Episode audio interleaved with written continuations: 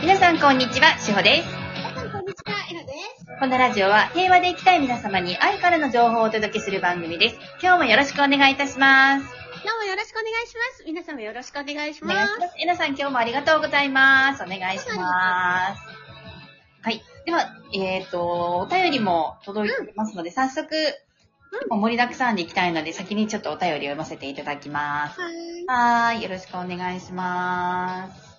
お便り大事。ね、大事ですよね。はい、えっ、と、まことちゃんからお便りいただいてます。お年玉いただきました。ありがとうございます。嬉しい。ありがとうございます。いただきまし手たあ。げる方だからね。はい。えっ、と、読ませていただきますね。明けましておめでとうございます。ありがとうございありまがすと。うございます。ここ数年大変お世話になっていますが、こちらこそです。でこそです。今年もさらにお世話になると思いますので、よろしくお願いいたします。お願いおいたします任せください。よろしくお願いします。えー去年末にご質問にお答えいただきありがとうございました。確かに正解を求めていて、えなさんにそれでいいよって言ってもらえたら安心できると思っていました。見抜かれていて恥ずかしいそうなん。何度もえなさんの回答を聞かせていただいて、気づきと分析の違いも理解できるようになりましたあ、。よかったよかった。うん。心地いいか、心地よくないか、うん。シンプルにですよね。そうなんだよね。うんうーん、そうなんだけどね、本当にこの心地いいか心地よくないかもね、基礎のところがしっかりできてないとね、はい。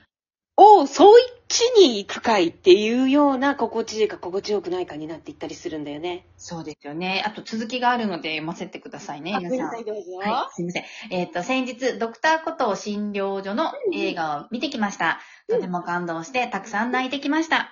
ね。あたりだけではなく、島の風景、演じる俳優さんや監督さん、スタッフの方たちの思いまでもが伝わってくる、とても素晴らしい作品でした。ねえ感じる感情を分析せず、素晴らしさに感動し、素直に楽しめました。本当にありがとうございました。というお便りです。いや、本当にね、はいあの、ドラマを降りるとか、ドラマも生還するっていうのはあるけれども、でも私たちはやっぱりずっとそこで止まっているわけではないからさ、それを超えていくと、これだけ人の心、人の心を震わせて、人に感動を与えるドラマっていうのがあるって、はい、すごいことだと思うんだよね。そうですよね。うんう。ん。うん。で、それをまた演者さんたち、俳優さんたちが演じてくれてね。で、それに感動して、心震えて、なんてすごく素敵なことじゃないすごく素敵なことです。感動をしたい、させたい、させたいというか、伝えたいっていう思いがある方たちが集まってるわけじゃないですか。そうだね。この物語をうん。皆さんに感動してほしい、これを聞いてほしい、見てほしいっていう一つの作品を色付けしていくっていう世界だから、素晴らしいですよね。と思う。で、人がやっぱり感動で胸震えるものっていうのは、きっとそれが誰かを陥れたりとか、うーんと大量殺人を犯したりとかっていう、そういう物語ではないはずなのね。はい。うん、きっとその人たった一つの命の大切さであるとか、はうんと人とのご縁というものがどれだけやっぱり美しいものなのかとかっていうそういうことを伝えていると思うのね。はい。うん、だからね感動する物語とかっていうのは私はある一定の時期を超えたらもうたくさんやっぱり見ていいと思うんだ。はい。うん、うん。まあ、あの、ファーストステップ、ね、えなさんのファーストステップ受けていただいてるだけ、ちょっとだけお休みはしますけど、その後は、そもう自由にううん、全然見ていいと思うよ。いいですもんね。そうそうそう。はい。そう。あの、やっぱり理由があるんですよ。そのファーストステップというか、まあ、連続スクールっていうのをやるんだけど、連続スクールの中で、その一期一会を辞めるとかっていうの全部ね、理由があるんだよね。はい。常に常にずーっと辞め続けるものではないんですよ。はい。ううん。ん。一旦感情と現実というところから心を離して、あのーなんていうのかな、それもやっぱり自分というものを確立していくはい、通過点としてね、使っていくことが大事なのね。はい。うん、私たちは物事に対してすぐ感情を入れてしまうんですよ。はい。うわーどうしようとか、なんでこんなことがとか困ったなーって感情を入れる癖があるので、はいえそうじゃなく、うんと、すす常に感情を入れないわけじゃないんだけど、臨機応変に、これは感情をきちんと使って人に寄り添うものであるとか、ここは感情を入れずに淡々とやるものであるっていうのをやっぱり分けていくってことは必要なんだよね。はい。うん。うんで、その通過点として、ステップは、ステップ中にはいろいろあります。はい。うん。うん。うん。いそやうなの、受けていただきたいですよね。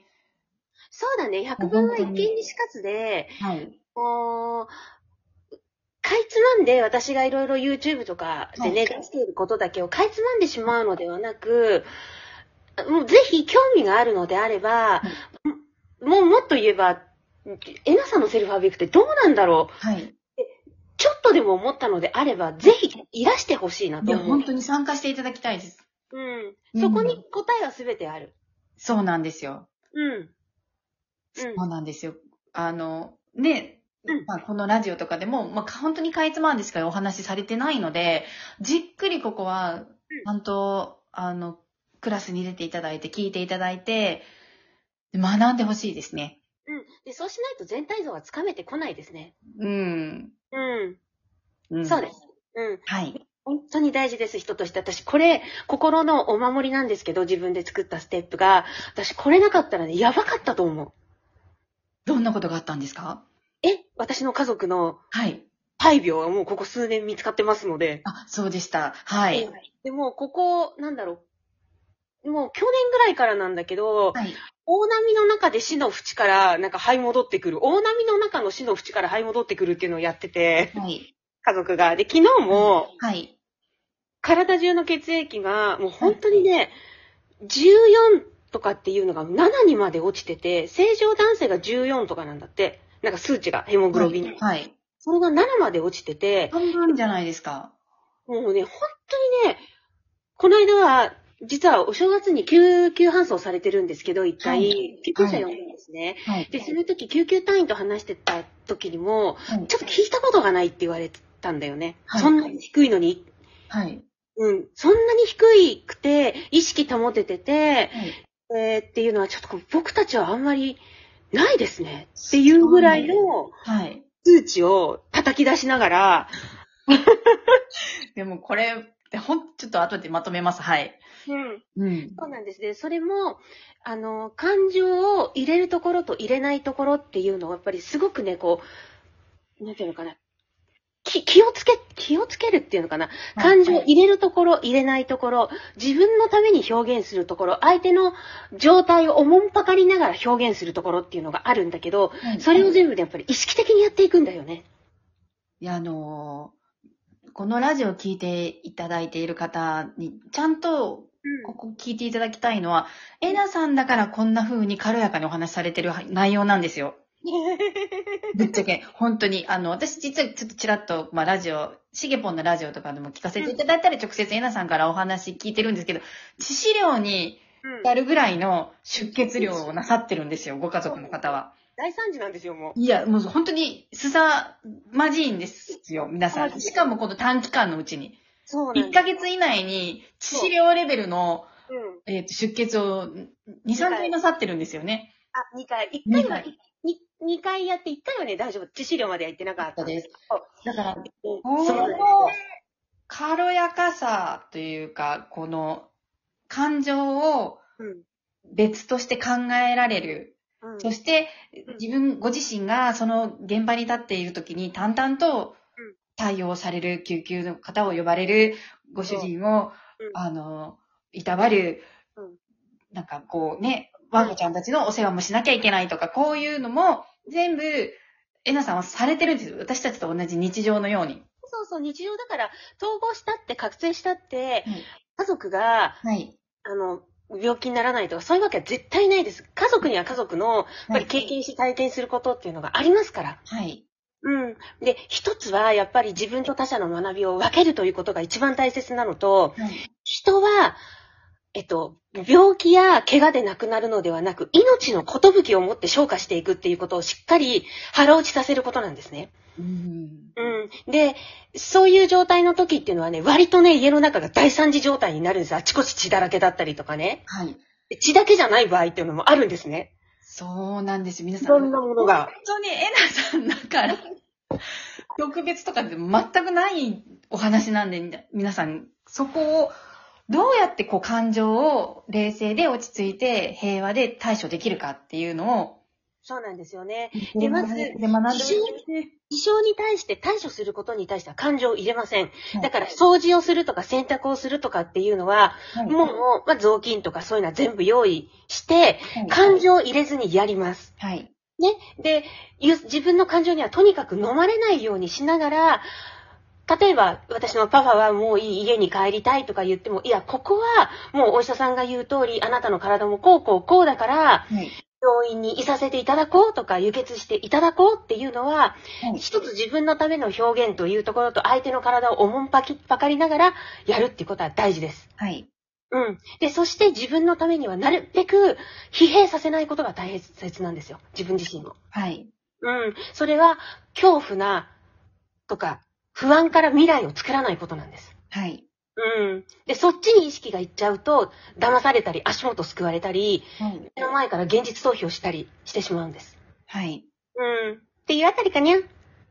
ねえ、そんな風に、鋼のメンタルそうです。になるには、うん。まず私たちは何をすればいいでしょ器を作るしかないです、まずは心の。うわかりました。うん。で、何がなくとも、はいこの、うんとセルフアウェイクっていうステップは、器を作っていく作業なんですね、心の。はい。器がないと、どんなにいい言葉を聞いても、いいお話を聞いても、全部隙間からこぼれてしまうんです。はい。それを受け止めるための器が、セルフアウェイクなんですよね。ありがとうございます。次回ちょっと、セルフアウェイクの、はい。あのー、スピカのお話とかをちょっとさせてください。はい、わかりました。ね、あの、こうやって皆さんのプライベートなお話を出していただきながら、私たちも学べるってすごくありがたいなと今思い、思ってます。先に経験しとくからね、みんなついてきてね。ありがとうございます。皆さん今日も素敵な一日をお過ごしください。いあただきまます。す。